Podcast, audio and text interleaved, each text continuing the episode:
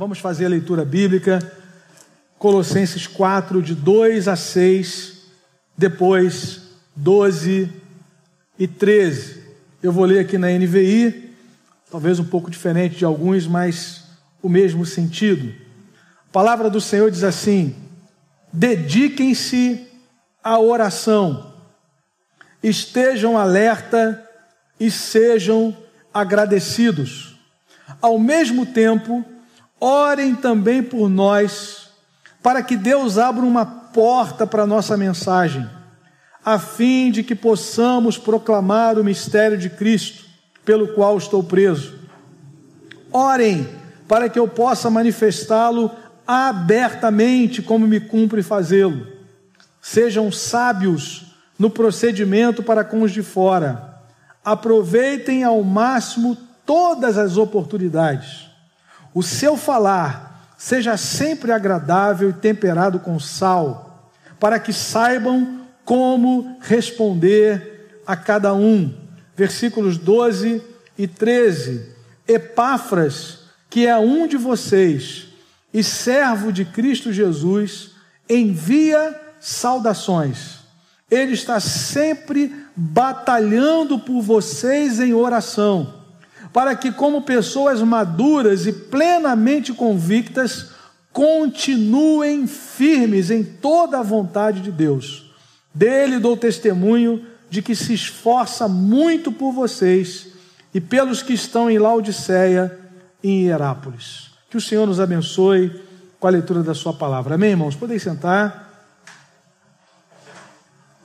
pergunta de hoje é por que devemos orar? Eu quero pensar sobre isso. Irmão, se existe uma prática que é negligenciada pela igreja contemporânea, essa prática é da oração. Lamentavelmente, nós lidamos com alguns equívocos relacionados a esse tema. Eu queria pensar em alguns deles rapidamente, antes de entrarmos no texto na, naquilo que a palavra aqui vai nos falar. Alguns equívocos sobre oração. Infelizmente, há pessoas que acham que a oração, que é um meio de graça que nos foi dado por Deus, né?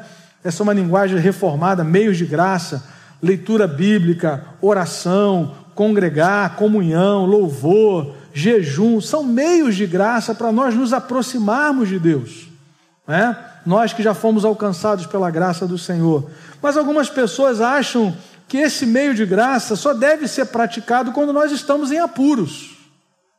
Quando nós estamos passando por dificuldades, aí nós recorremos à oração. Há um exemplo na Escritura, o exemplo de Faraó, por exemplo, em Êxodo 9. A palavra diz que quando vinha a dificuldade, ele ficava um pouco mais acessível, aí pedia a Moisés e Arão que orassem por ele, pelo Egito, aí vinha o um alívio, endurecia o coração. Tem gente que acha que a oração é assim.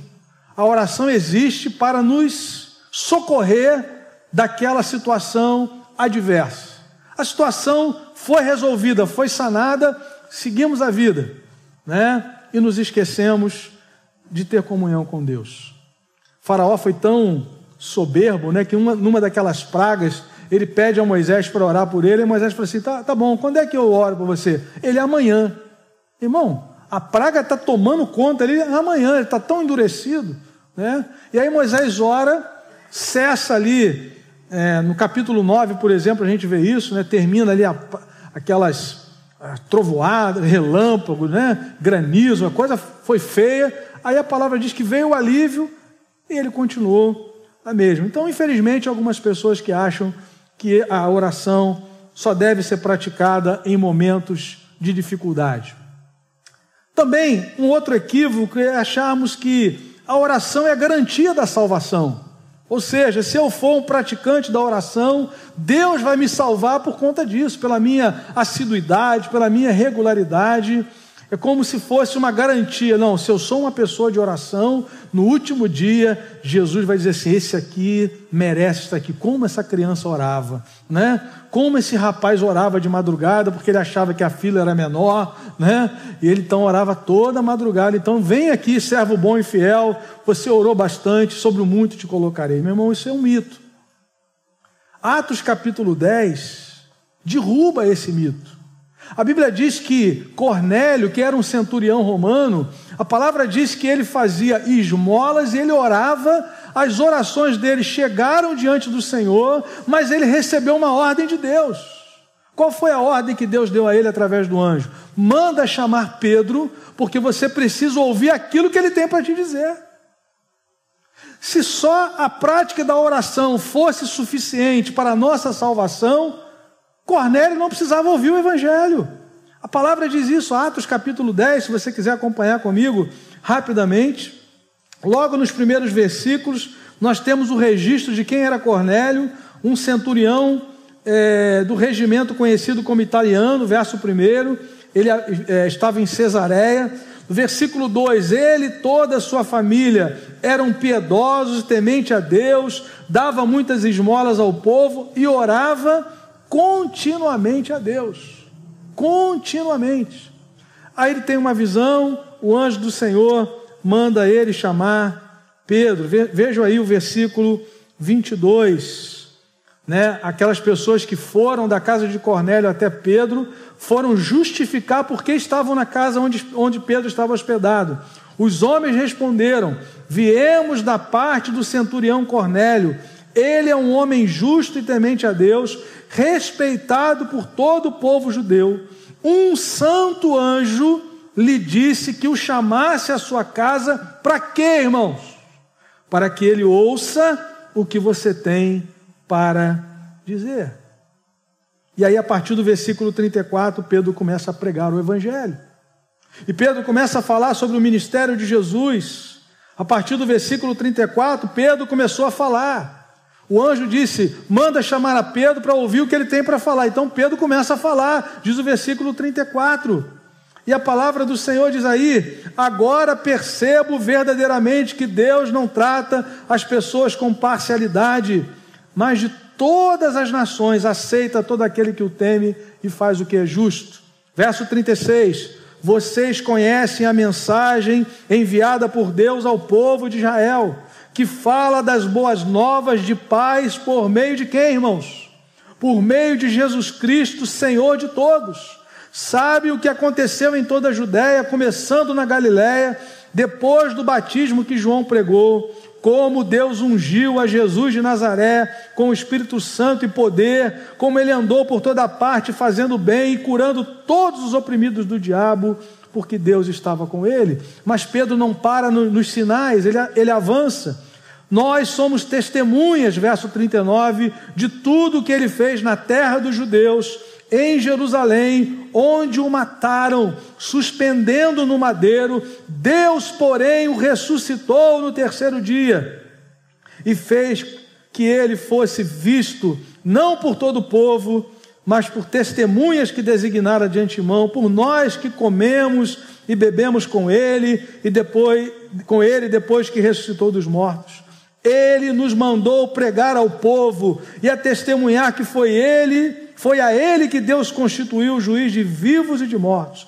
Todos os profetas dão testemunho dele, de que todo que nele crê recebe o que, queridos? Perdão de pecados mediante o seu nome. Aleluia. Cornélio orava diariamente, mas precisava ouvir essa palavra que Deus salva o pecador somente no sangue de Jesus. Que nós nascemos separados de Deus, inclusive Cornélio que orava. Que nós nascemos separados de Deus, inclusive Cornélio que dava esmolas. E nós só podemos ser salvos, aceitos como filhos de Deus, por aquilo que Jesus fez em nosso lugar.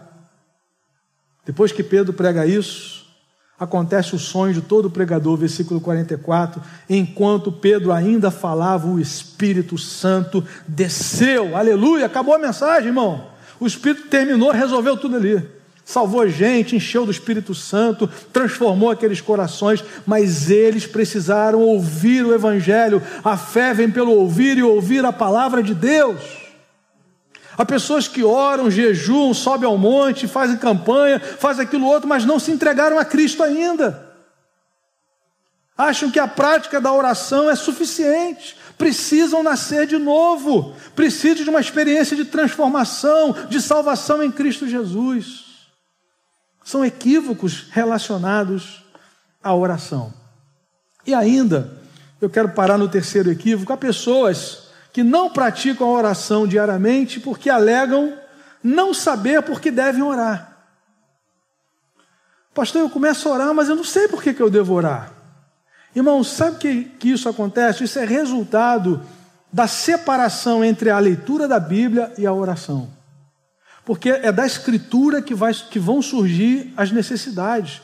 É da Escritura, da palavra de Deus, que nós vamos aprender, que nós vamos receber direção para uma vida de oração. Amém, amados? Então, olhando para Colossenses capítulo 4, eu quero pensar então sobre as razões apresentadas pelo apóstolo Paulo para que os cristãos colossenses orassem regularmente, nós vamos aplicar a nós aqui também, hoje, os mesmos princípios. Por que, que eles deveriam orar? Por que devemos orar? Olhando para o texto, em primeiro lugar, nós vamos aprender que a oração está relacionada à nossa comunhão com Deus. Capítulo 4, versículo 2, Paulo diz assim: dediquem-se à oração. Dediquem-se à oração. Na atualizada diz: perseverai na oração.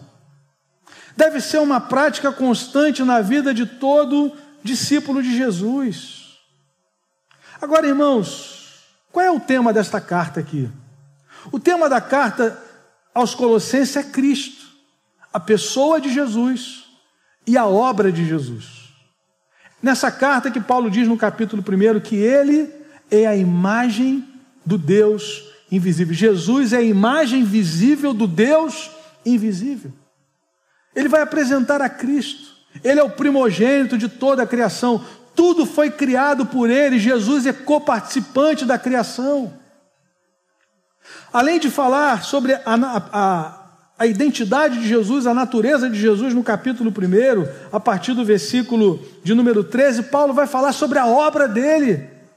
Paulo vai estar falando sobre o que ele fez em nosso lugar. Percebam, irmãos, versículo, é, depois de falar que ele é antes de todas as coisas, no 17, no 16 ele disse que nele foram criadas todas as coisas, no 18 ele é o cabeça do corpo da igreja, ah, no 19, pois foi do agrado de Deus que nele habitasse toda a plenitude, e por meio dele, verso 20, reconciliasse consigo todas as coisas, tanto as que estão na terra, quanto as que estão nos céus, estabelecendo a paz pelo sangue, pelo seu sangue derramado na cruz.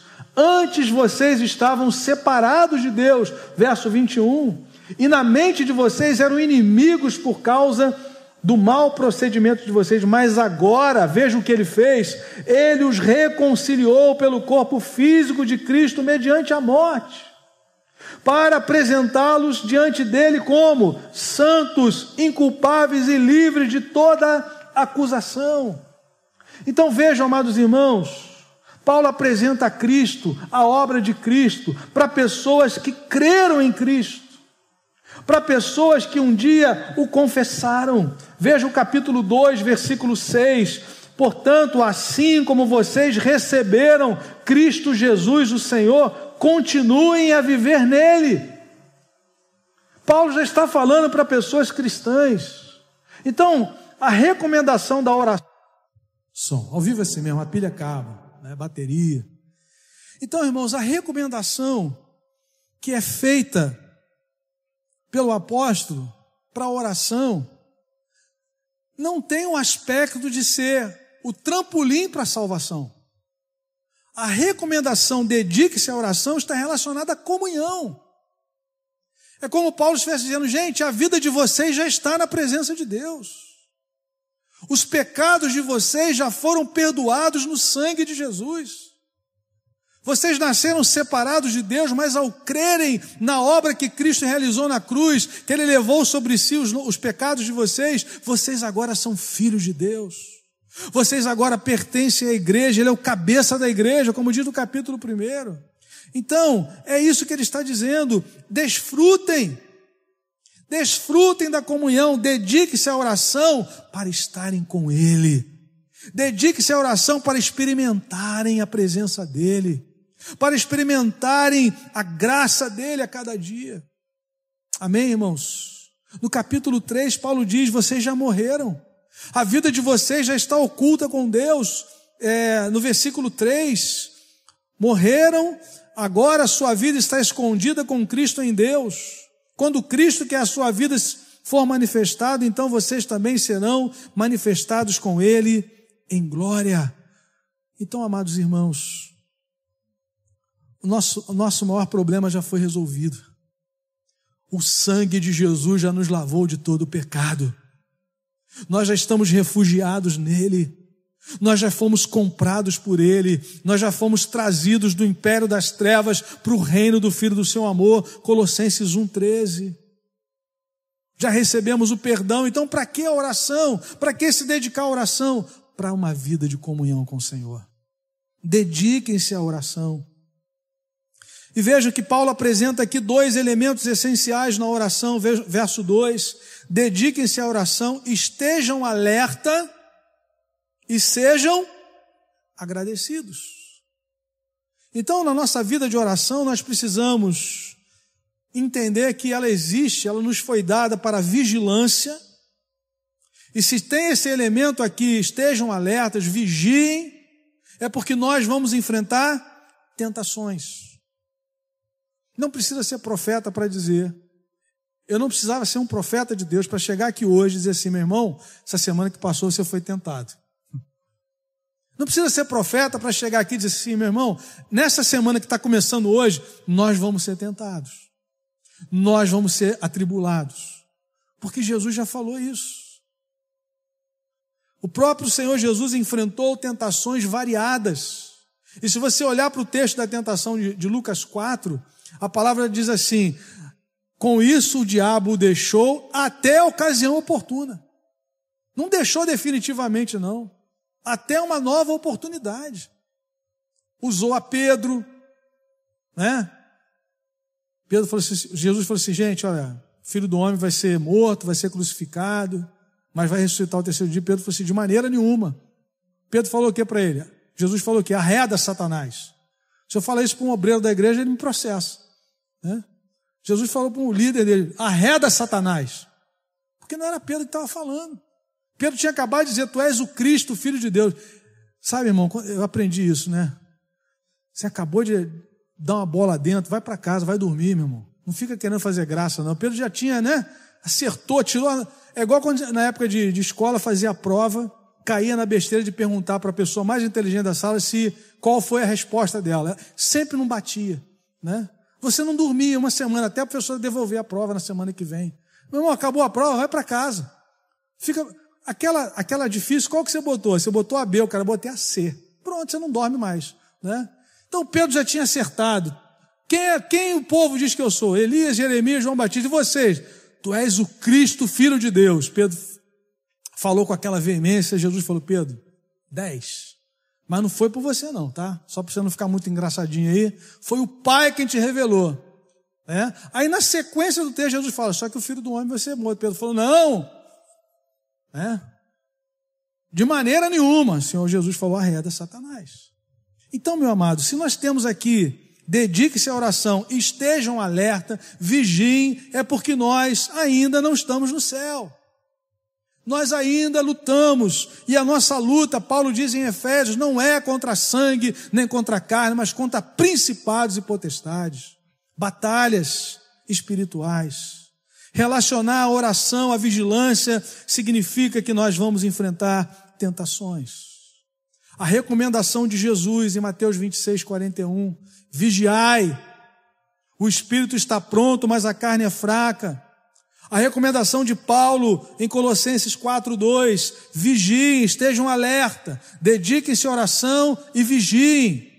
A recomendação de Pedro, 1 de Pedro 5, 8 e 9, da mesma forma. O diabo, vosso adversário, anda em derredor como um leão que ruge. Vigiem, estejam alertas. Todos três. Vigiem como? orando. A melhor maneira de vigiarmos é estarmos em oração. Aquela oração que é constante. aquele espírito de oração que a, que a Escritura nos ensina. Não somente naqueles momentos regulares que nós paramos, que nós é, buscamos um lugar em casa de recolhimento, mas onde quer que estejamos, em oração, constantemente orando em todo o tempo no Espírito. Então, querido, por que devemos orar? Porque a oração está diretamente ligada à nossa comunhão com o Senhor. Mesmo com todas as tecnologias do, do século 21, com todas as facilidades que temos, nós continuamos crescendo espiritualmente através da oração e da palavra. Não tem como separar isso. Não existe crescimento automático, imediato, é um caminho e é um caminho de relacionamento, é um caminho de comunhão com o Senhor. Vimos hoje na escola bíblica Jesus chamando doze para estarem com Ele, para estarem em comunhão com Ele, depois para pregar a palavra. Somos chamados a vivermos uma vida, dedicarmos a nossa vida à oração. Segundo lugar, irmãos, olhando para o texto, nós percebemos também por que devemos orar, porque a oração está relacionada com a expansão do Evangelho. Percebam, quem está falando aqui é Paulo. No verso 2 ele diz: dediquem-se à oração. Ou seja, ele está falando isso no nível pessoal, cada cristão da igreja, ele está encorajando a igreja como um todo, ele está encorajando os, os discípulos individualmente, no seu dia a dia. Mas no versículo 3 ele continua, ao mesmo tempo, ou seja, Enquanto vocês oram por vocês, enquanto vocês buscam uma vida de mais intimidade com Deus, de comunhão com o Senhor, orem também por nós, pela equipe de ministério de Paulo. Para quê, irmãos? Qual era a razão? Qual foi o motivo que Paulo apresentou a eles? Para que Deus abra uma porta para a nossa mensagem, para que nós possamos pregar o Evangelho e Paulo diz: não somente pregar o Evangelho, mas pregá-lo com autoridade, pregá-lo com liberdade. Ele diz: a fim de que possamos pregar o mistério de Cristo abertamente, diz o versículo 4, manifestá-lo abertamente como me cumpre fazê-lo. Eu tenho insistido com isso, nisso aqui, irmão, já há algumas semanas. Quando nós vamos falar de qualquer assunto, nós temos às vezes uma extrema liberdade até assuntos meio difíceis no tempo de hoje. Mas quando vai falar do Evangelho, meu irmão, que dificuldade. Você fica assim, fala ou não fala? Abra ou não abra a boca? Porque, irmãos, é algo espiritual. O destino eterno daquela pessoa que está ali conosco passa por ouvir a palavra de Deus. Já parou para pensar nisso? Existem encontros que, nós, que Deus coloca, Deus promove alguns encontros, e nós precisamos ser assertivos, precisamos aproveitar aquela oportunidade, e na sequência Paulo vai falar isso. Vejam como é que Paulo conecta a oração à missão. Se nós não conectarmos a, a missão, a gente vai ficar assim, realmente, por que, que eu devo orar, hein? Irmãos, há tantos desafios. Eu tenho uma prática, já coloquei aqui para os irmãos, daquele aplicativo Joshua Project. Todo dia um povo não alcançado. Você baixa esse aplicativo, hoje de manhã você vai abrir ali, ore pela tribo tal, pelo povo não alcançado tal, tem toda a descrição onde esse povo está, o que, que eles têm, o que, que eles já não têm, já tem a tradução, tem o um Novo Testamento, não tem, todo dia. Isso é prática de um cristão que está ligado naquilo que Deus está fazendo no mundo. Pastor, eu não tenho celular, não tenho esse aplicativo, mas você pode orar na sua casa. Ore por cada um de nós para que nós possamos pregar o Evangelho. Ore por aqueles que são líderes, que têm é, essa, essa possibilidade de pregarem aqui do púlpito ou onde quer que estejam. Ore pelos nossos jovens que estão na universidade para que eles possam pregar a palavra. Ore por, pelos profissionais da igreja. Irmãos, a oração está relacionada com a expansão do Evangelho. Paulo fala diretamente aqui: orem por mim, ore por mim para que eu possa pregar com liberdade. Paulo já tinha dito isso em Efésios 6, quando ele diz lá no versículo 18, é, no final da, da armadura de Deus: orem todo o tempo no Espírito, versículo 18. Orem no Espírito em todas as ocasiões, com toda oração e súplica, Efésios 6, 18. Tendo isso em mente, estejam atentos e perseverem na oração por todos os santos. Mas olha o 19. Orem também por mim, para que quando eu falar, seja-me dada a mensagem, a fim de que, destemidamente, torne conhecido o mistério do Evangelho. Tenho aprendido isso com o pastor Ronaldo Lidório. É? Devemos orar para que Deus nos dê coragem. São as práticas espirituais que vão nos fazer crescer. Colocar em prática. Evangelho é prática. Quais são as práticas que o Senhor colocou nas nossas mãos? Oração, jejum, louvor, pregação, santidade, comunhão, adoração. Né? A, a, o, o compromisso com a pregação do Evangelho, com a missão, nos coloca alertas, irmãos. Quando você tem o senso de missão, você não vai despreparado. Você já viu um soldado ir de qualquer maneira para a guerra? Quando você tem a consciência que está em guerra, você vai usar as armas que você tem. Você vai utilizar aqueles, aqueles princípios que nos, nos foram dados em treinamento, prontidão, alerta. Isso é uma linguagem bíblica, uma linguagem de gente que está engajada. É?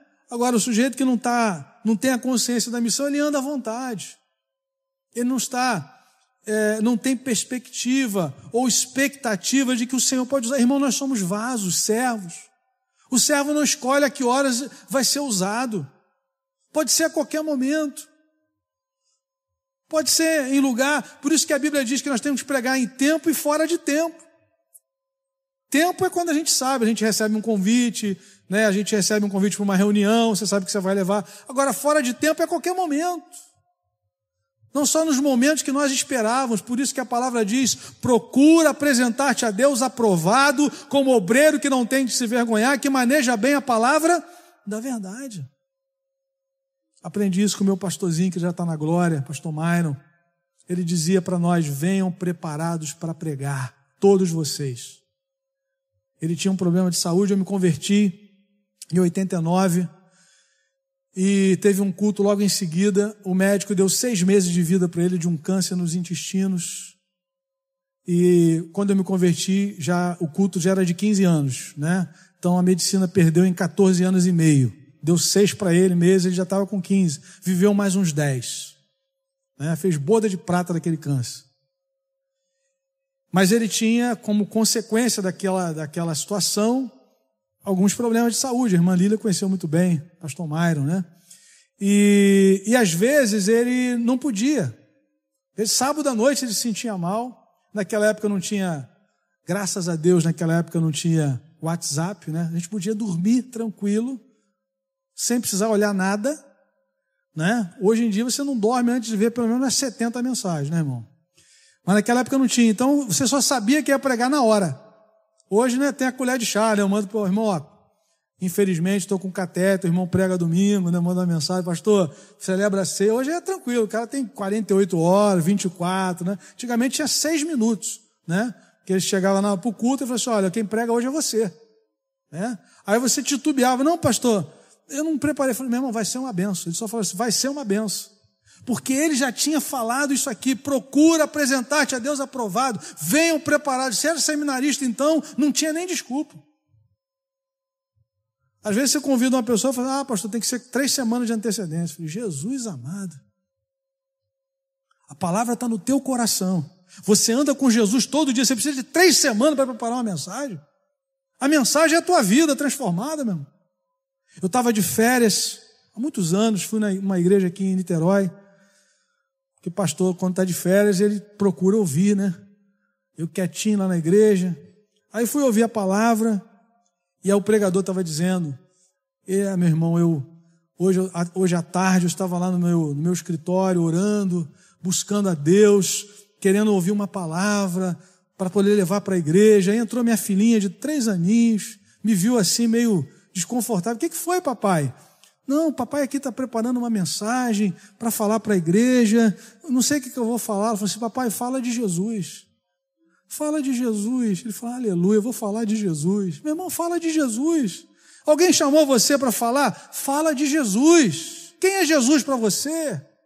Amém, querido? Eu era cego e agora vejo. Estava perdido e fui achado. Louvado seja Deus. Meu nome estava escrito na boca do sapo, agora está no, escrito no livro da vida. Aleluia. Saiu do SPC, agora está no livro da vida. Que maravilha. Que benção. Né? Que coisa maravilhosa. Ore. Peça ao Senhor coragem. Paulo está dizendo isso. É uma instrução para o dia a dia da igreja. Ore todos os dias. A oração precisa estar relacionada com a expansão do Evangelho. Tem gente que vai pregar na semana, tem os pequenos grupos quando começarmos, tem os desafios da semana. Ore para que Deus use os professores da escola bíblica, de adolescente, de criança, de jovem, de, de adulto, que o Senhor unja os lábios para que a palavra possa chegar a nós. Devemos orar, irmãos. A oração precisa ser conectada à missão. Ah, eu não sei porque devo orar. Ore pela expansão do Evangelho, para que Deus nos dê coragem, autoridade, abra os corações, tire as resistências. Segundo aos Coríntios, capítulo 4, versículos de 3 a 6, Paulo diz: se o Evangelho está encoberto, é para os que se perdem que ainda está encoberto. No versículo 4, Paulo diz assim: o Deus desse século cegou o entendimento dos incrédulos. Percebo aí no verso 4 de 2 aos Coríntios capítulo 4, cegou. Existe uma, uma ação maligna que é para cegar o entendimento, para que não vejam a luz, verso 4, do evangelho da glória de Cristo, que é a imagem de Deus. Mas não pregamos, diz Paulo, a nós mesmos, mas a Jesus Cristo, Senhor, e a nós como escravos de vocês por causa de Jesus, pois Deus que disse das trevas resplandeça a luz, ele mesmo brilhou em nossos corações para a iluminação do conhecimento da glória de Deus na face de Cristo. Paulo está dizendo: continue, continue pregando, porque um dia a glória de Deus resplandeceu em nós. O mesmo Deus que disse haja luz no início, lá na criação, um dia a glória dele resplandeceu, a luz resplandeceu e nós enxergamos a glória de Deus na face de Jesus Cristo. Tem pessoas que ainda não enxergaram a glória de Deus na face de Cristo.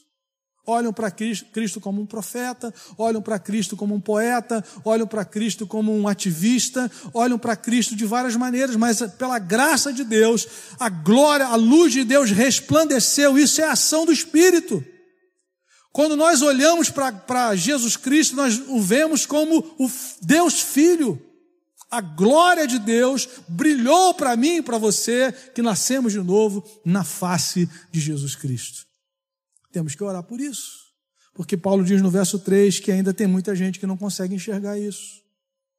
E aí você às vezes fica indignado, você prega, a coisa não entra. Nós temos que orar.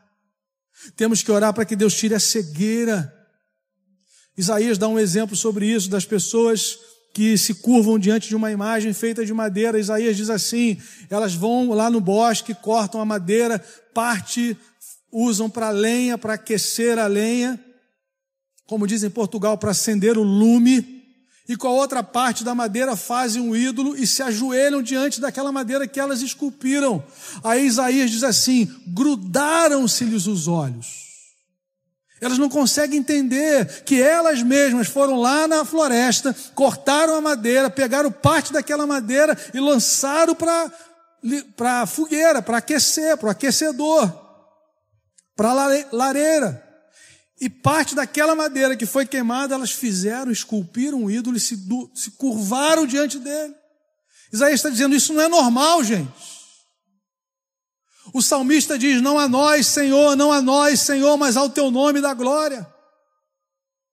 Os ídolos das nações, os deuses das nações não passam de ídolos. Tem boca, mas não falam, tem olhos, mas não veem, tem ouvidos, mas não ouvem, é, som nenhum lhe sai da garganta, suas mãos não apalpam.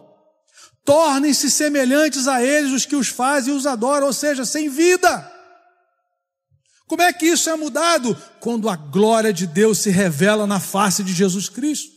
Hoje nós cantamos somente a Ti, Jesus. Eu adorarei somente a Ti, Jesus. Porque Jesus para nós é mais do que um profeta, mais do que um mestre. Ele é o Cristo, o Filho do Deus vivo. o único capaz de salvar a e a sua vida. Não há salvação em nenhum outro nome. Pessoas precisam enxergar isso e nós somos chamados a orar por isso. Você está evangelizando alguém, meu irmão? Ore, intensifique as orações. Diga, Senhor, remova os obstáculos. Tira as vendas, tira a cegueira, abra os olhos em nome de Jesus. Isso é uma ação espiritual. Ore para que Deus envie trabalhadores para a sua seara, Mateus 9, 35 a 38. Jesus olha para a multidão, veja que coisa interessante. Jesus olha para a multidão e a palavra diz assim: vendo ele as multidões, compadeceu-se delas. Por quê? Porque estavam aflitas e exaustas, como que, irmãos? Ovelhas que não têm pastor. Veja o olhar de Jesus para as multidões. Compaixão, misericórdia, porque estavam desprotegidas, sem direção, ovelhas sem pastor, vulneráveis, sem propósito. E aí, na continuação do texto, ao invés de Jesus dizer assim: Olha, eu, por conta disso, a gente vai fazer um trabalho toda semana com essa multidão aqui, três vezes na semana culto poderoso, louvor forte, né? Jesus foi isso que ele fez. Vamos construir aqui um templo para esse pessoal ser abrigado. Se chover, eles estão aqui no culto. Não. Jesus se dirige aos, aos seus discípulos, diz assim: roguem ao Senhor da seara que mande trabalhadores para a sua seara. Ao invés de Jesus se dirigir à multidão, ele se dirige aos, aos seus discípulos. Sabe por quê? Porque quem vai alimentar aquela multidão são os seus discípulos.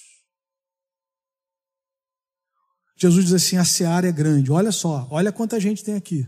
A seara é grande. Quanta gente tem no seu bairro?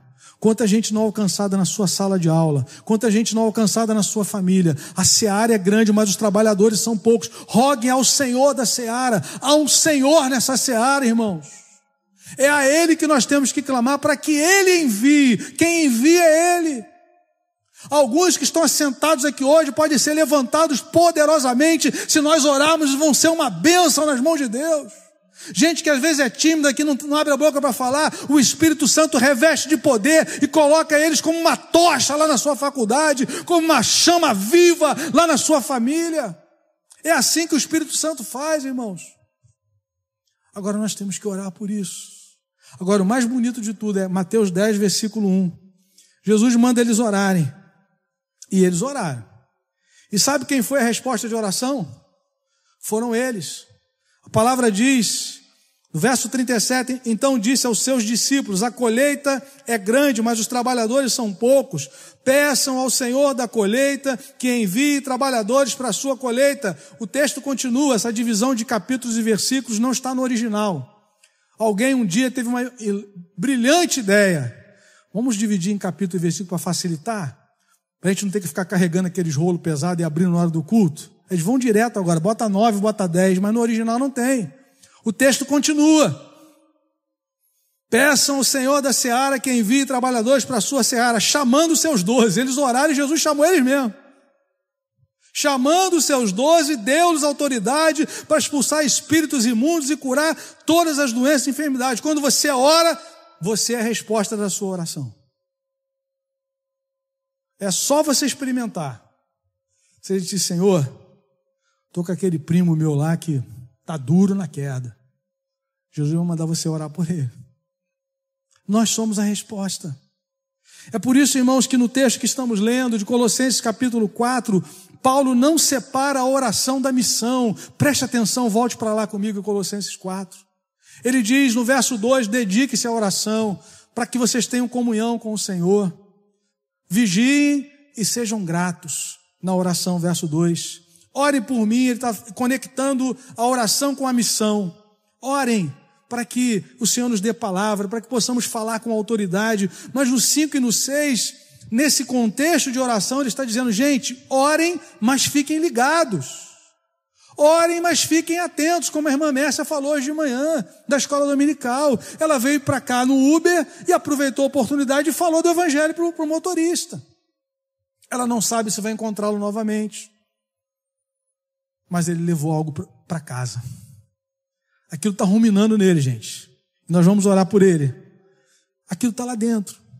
Então Paulo diz assim: orem pessoalmente, tenham comunhão, orem para que o Senhor nos dê palavra, orem para que possamos fazer isso com autoridade, com coragem, mas sejam sábios no procedimento para com os de fora, verso 5.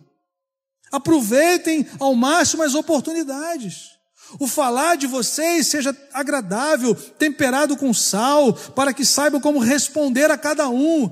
A oração está conectada à missão. Quando nós entendemos isso, nós não vamos mais dizer assim: por que, que eu devo orar mesmo, hein?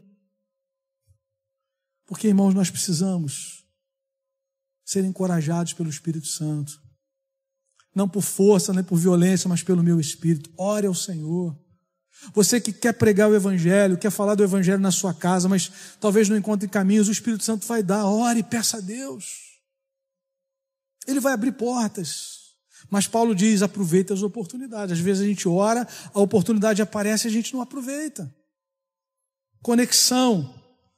Oração está ligada à comunhão. Oração está ligada à missão. Né? Aquilo que nós é, estamos fazendo como discípulos. Em terceiro e último lugar, olhando para esse texto, por que devemos orar? A oração está relacionada à maturidade na vida cristã. Aí eu queria ler com os irmãos novamente o verso 12. Paulo vai falar, e nós lemos no início, de Epáfras. A palavra diz: Epáfras, que é um de vocês e servo de Cristo Jesus, envia saudações. Mas não para aí. Ele está sempre fazendo o que, irmãos? Na NVI diz assim: batalhando por vocês em oração. Ele está lutando por vocês. Que coisa tremenda. Agora ele está lutando em oração para quê? Para que, como pessoas maduras e plenamente convictas, continuem firmes em toda a vontade de Deus. A oração sendo instrumento relacionado à maturidade. Será que nós precisamos crescer, irmãos? Será que eu devo orar todos os dias, Senhor, faz com que nós sejamos uma igreja que amadureça, que cresça no Senhor, que cresça em Cristo, que cresça no Evangelho? Jesus falou assim: aquele que dá fruto, o Pai limpa para que dê mais fruto ainda. Então, irmãos, é nesse contexto nós ainda encontramos mais uma razão para essa prática, o nosso crescimento em Cristo, o nosso crescimento no Evangelho. Paulo está dizendo que Epáfras era alguém que começou a batalhar por aqueles irmãos. Quem foi Epáfras, irmãos? Olha o capítulo primeiro aí, por favor. Colossenses 1, versículo 7. Epáfras foi simplesmente o discipulador daqueles irmãos. Paulo está falando do evangelho que chegou até eles, né, no versículo 6, que chegou até vocês, a palavra, esperança do Evangelho que chegou até vocês. Por todo mundo esse Evangelho vai frutificando e vai crescendo, como também ocorre entre vocês, desde o dia em que ouviram e entenderam a graça de Deus em toda a sua verdade. Vocês o aprenderam de quem? Diz Paulo no verso 7. Vocês o aprenderam de Epáfras, nosso amado cooperador, fiel ministro de Cristo para conosco. Que informação interessante. Deus levantou ali um intercessor naquela igreja. Quem foi? A pessoa que levou o evangelho. A abrangência do discipulado, ele não somente falou de Jesus, ele não somente lançou a semente, mas ele estava acompanhando aquelas pessoas, orando por elas, para que elas pudessem crescer. E vejam, irmãos, o termo que Paulo diz, usa, é batalhando. Tem gente que acha assim, não, a pessoa já aceitou Jesus, acabou a batalha. Acabou, Rogério, a batalha? Piora. né? Não, agora, meu irmão, agora eu sou do Senhor. Me lembro quando aceitei Jesus, fui para a igreja, meu irmão, parecia que eu estava no céu, estava levitando de alegria. Cheguei no trabalho, O cara ficou endemoniado, jogou álcool em mim queria meter fogo. Não era nem álcool 70, devia ser mais de 70. Meu irmão, quatro caras para segurar o sujeito endemoniado. Pensei que o meu problema tinha acabado. Aceitei Jesus, cheio, pô, cheguei todo feliz no trabalho, alegre. Demoniado. Né?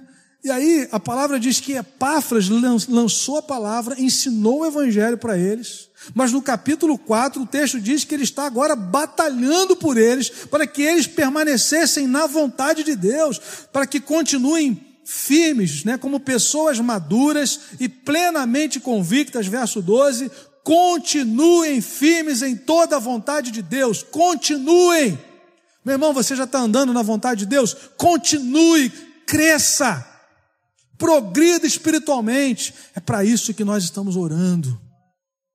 Mas você precisa orar também, meu irmão. Dedique-se à oração, interceda. Esse crescimento é tão importante que o texto nos fala que ele batalhava por eles. Se você quer ver a igreja crescendo, os discípulos de Jesus avançando na vontade de Deus, vivendo de maneira digna do Evangelho, ore por isso, batalhe por isso na presença de Deus. Esse é o caminho bíblico. O caminho antibíblico é nós reclamarmos. A gente não cresce, a gente não avança, a gente, a igreja não tem isso, a igreja não tem aquilo, e o diabo tira férias. Dá férias para Satanás. Ele fala, aqui não precisa nem agir mais, eles já estão se degradando. Agora, quando você começa a orar, Senhor, eu creio que nós podemos ir mais longe. Eu creio que nós podemos nos aprofundar no Espírito. Eu creio que mais vidas podem se converter nesse lugar. Eu creio que mais pessoas podem crescer. O Senhor pode levantar mais líderes na tua casa. O Senhor pode levantar uma juventude comprometida com o Evangelho e com o Reino. Eu creio nisso. Então, ore.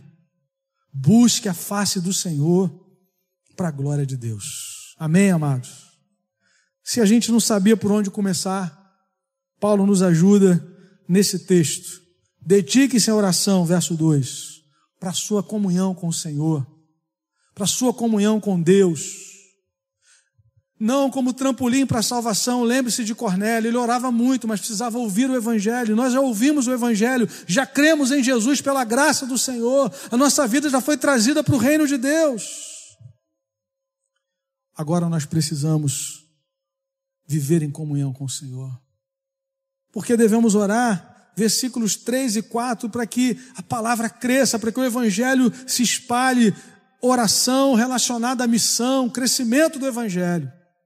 E devemos orar para a nossa maturidade, para que os nossos meninos cresçam, para que os filhinhos virem jovens e virem pais espirituais. É assim que João diz: filhinhos, jovens e pais. Não podemos ser filhinhos a vida toda. Precisamos ser referências. Jovens, eu vos escrevi porque sois fortes, a palavra de Deus permanece em vós e vocês têm vencido o maligno. Deixaram de ser filhinhos e agora já são jovens. Depois vão ser pais, vão cuidar de outros. Essa dinâmica precisa acontecer no nosso meio, irmãos. Senão, senão nós vamos ter inúmeros irmãos que não crescem, que não amadurecem, que estão lidando com os mesmos problemas há décadas e mais décadas. É hora de crescermos em Cristo. E para isso nós precisamos orar, ler a Escritura e buscar a presença de Deus. Amém?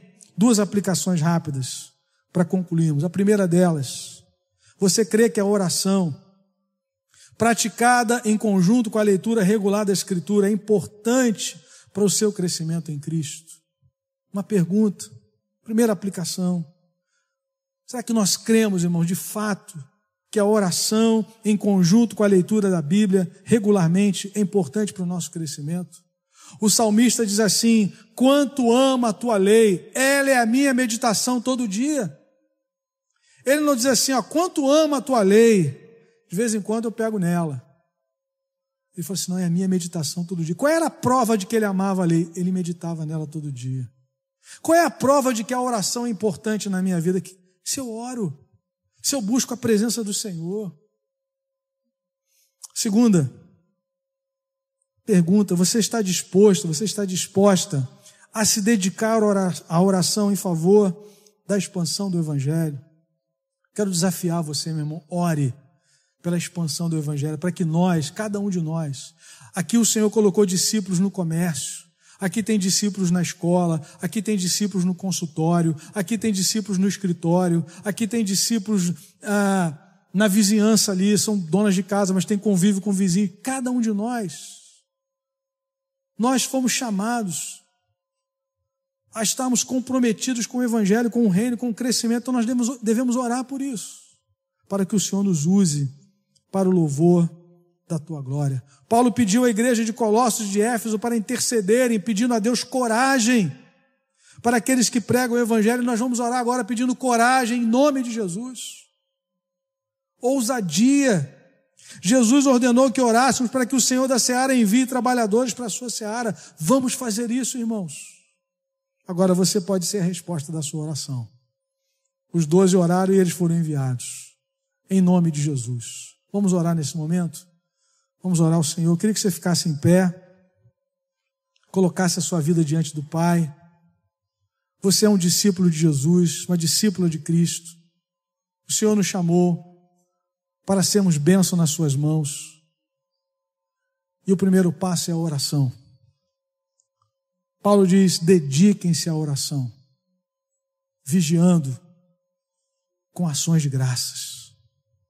Ele acrescentou a vigilância e a gratidão na oração. Isso não está por acaso na Escritura, irmãos. Esses elementos não estão aqui por acaso. Nós precisamos nos dedicar à oração, nós precisamos vigiar e nós precisamos ser gratos ao Senhor. Temos muitas coisas a agradecer mas temos muita coisa para vigiar também, muitos alertas de Deus. E nós somos chamados a orar. Amém? Senhor, muito obrigado. Obrigado pela tua palavra, Senhor. Que o teu Espírito continue aplicando no nosso coração. Queremos ser uma igreja de oração, Senhor. A chave do avivamento. Quantos disseram isso no passado? Pai, quantas coisas começam a acontecer quando a igreja ora e se volta para a Escritura. Queremos ser uma igreja que ama a Cristo, a Escritura e a missão. Por isso, Pai, opera nos nossos corações.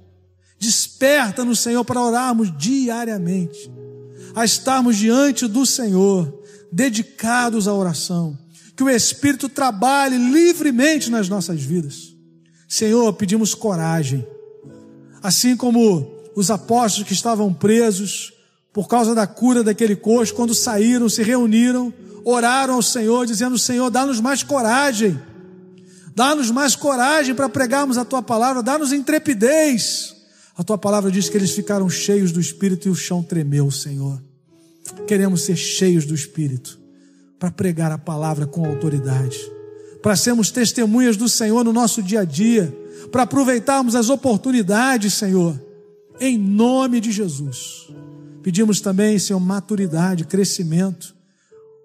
Tua palavra diz que Epáfras lutava por aquela igreja, para que aqueles irmãos crescessem. Eles já estavam em Cristo, eles já conheciam o Senhor, mas precisavam crescer. Pai, clamamos pelo nosso crescimento em Cristo. Para a glória do teu nome, traz-nos é, maturidade, Senhor, amadurecimento, discernimento, Senhor para caminharmos nesse tempo tão difícil, Senhor. Declaramos a nossa dependência do Espírito nessa manhã, em nome de Jesus. Amém.